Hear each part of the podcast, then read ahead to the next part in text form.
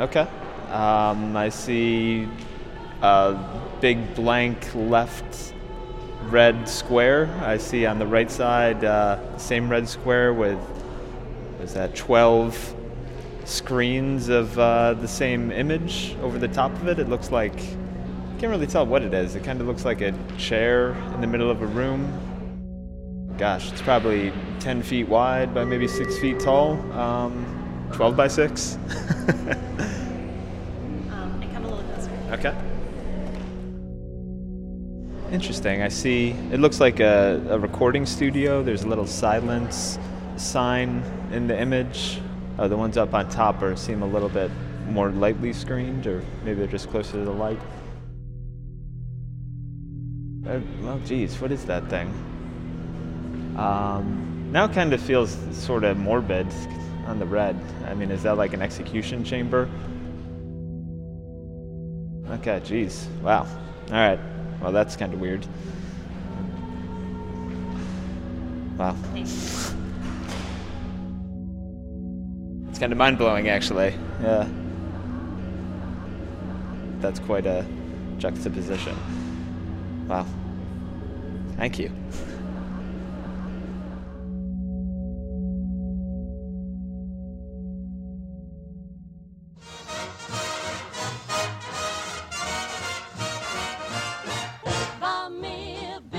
This is The Lonely Palette. I'm Tamar Avishai. Episode 5 Andy Warhol's Red Disaster from 1963. So kiss me and say you understand.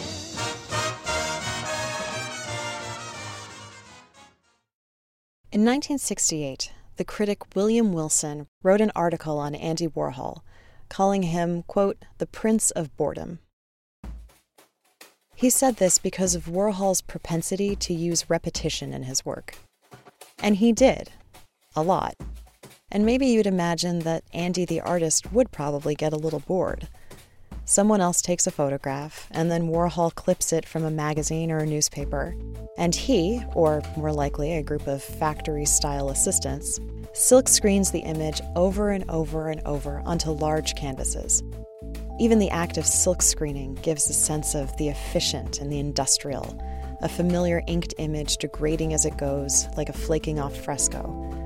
Another day, another series of multiples, steady as a metronome. Lather, rinse, repeat. But to think of repetition, boring old repetition, as boring, is to ignore what a truly spectacular device it actually is. It serves many, many purposes, some of which are completely contradictory without breaking a sweat. Think of repetition in a song. When a chorus is repeated again and again, it becomes the hook. It reinforces the message. It singles the message out. It tells you what to listen for. And it's the first thing you stop listening to. Because, yeah, you get it. You can sing it without thinking. Think about when we looked at Christian Boltanski, our last foray into the contemporary gallery. Sylvie's image was reproduced over and over again until the integrity of the image was degraded down to basic amorphous shapes, which, as it turns out, was all the information we really needed to tell a broader story. And, as Boltanski argued, is an excellent metaphor for the degradation of memory. Something sharp and specific, after multiple viewings, becomes generic and blunt. It becomes all the information we need and we acclimatize, we adapt. We watch CNN in the 24 hour news cycle and are pummeled with horrific images, and after a while, simply stop reacting. And meanwhile, the Prince of Boredom is there, waiting to show us ourselves by holding the mirror up to the mirror. Andy Warhol was many things, and you've heard them all artist, filmmaker, fey celebrity, pop genius, the reason you don't take modern art seriously. But pop art never wanted your sincerity. It found aesthetics not in the museum, a space that they felt was elitist and self important, but in the everyday world. Nuts to your angst, Jackson Pollock, to your spirituality, Mark Rothko. Stop taking yourself so seriously.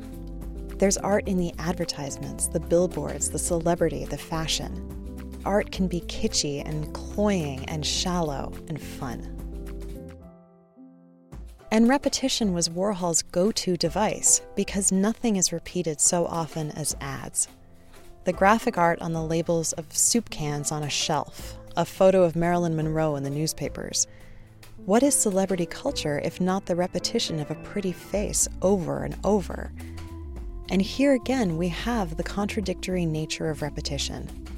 We fall in love with a face we see endlessly, and then we see it so often that we stop seeing it, and eventually it's replaced with something new. So, how does all this fizz and pop culture apply to the electric chairs you've been staring at? How could we compare looking at multiples of Marilyn and soup with the repetition of deeply disturbing images of violence and impending disaster? As it turns out, this was a question that Warhol asked himself. In June of 1962, Warhol was having lunch in New York with a curator friend who said, in classic counterculture ease, quote, it's enough life. It's time for a little death.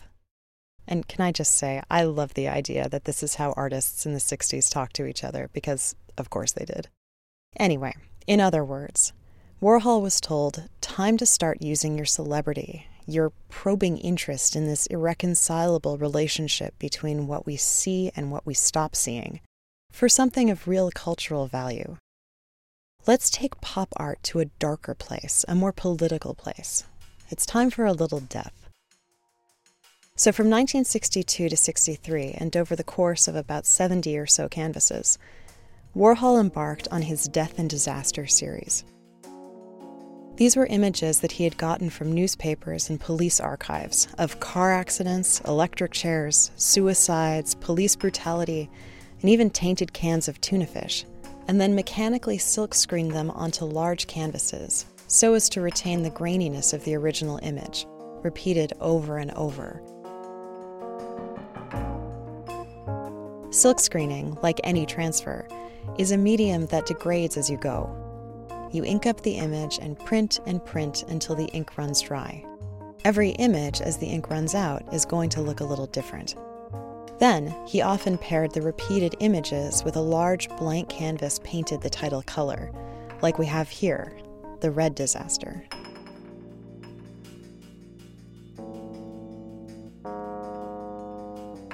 So, what is he trying to say here? How is repetition being used? On the one hand, we have a pretty obvious statement being made, which is reinforced by the Warhol quote that the MFA pairs with the painting. Quote, when you see a gruesome picture over and over again, it doesn't have any effect. End quote. Surely Americans living in the 1960s would have become desensitized to the brutal images on newspaper covers, as surely as we're used to that today. Choruses lose their punch, and Warhol wanted nothing if not to show us ourselves absently humming along. And that lone Sing Sing electric chair, empty, unused, or between uses, as some have eerily suggested, stops being the totally horrifying thing that it is and actually becomes almost visually pleasing. There's a cool sense of linearity and composition to the repeated images, which begin to mirror the organized structural shape of the chairback. So, are we supposed to come away from this painting feeling nothing, and in turn feel ashamed? Is that what Warhol had in mind? Maybe. And then again, maybe not. Because I've stood with people staring at this artwork who found it more and more disturbing the longer they take it in. The only legible word in the picture is a placard that says silence. It captures a kind of absence and stillness that freaks people out. Repetition as reinforcement. This, it screams at us, is an important and unsettling message about our society, at how banal death can really be a small chair isolated in a big room. And moreover, how we've come to adapt to this chilly banality. And the only refuge for your eyes is a big, blank, red canvas. Blood, maybe, as some have suggested. Or maybe it's just that cherry red color that is always used as the title lettering for 1960s horror films. A classic Warhol wink that undermines the horror and consequently makes the message all the more horrifying.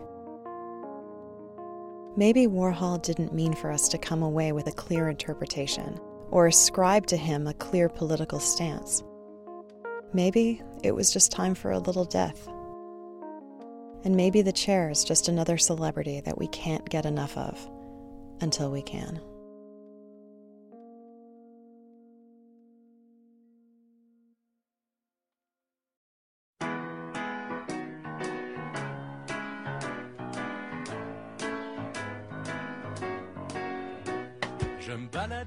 Thank you, as always, to the intrepid museum goers at the Museum of Fine Arts Boston, who you hear at the top of every episode. For more information, previous episodes, and all of the images, go to thelonelypalette.com, where you can subscribe to our mailing list, or you can follow us on Twitter at Lonely Palette, or like us on Facebook, or subscribe on iTunes. And if you're feeling generous, please leave a rating and a review, won't you? Next time on The Lonely Palette. Uh, I see all sorts of shades of brown and some gray. If I didn't know the title, I would think that it was a painting of a city in the rain. A portrait of a woman? It's abstract. you know, if that wasn't the title and it was a different title, I don't know, would you try and make something else? Maybe. You know, very Picasso, but it's very confusing. you know,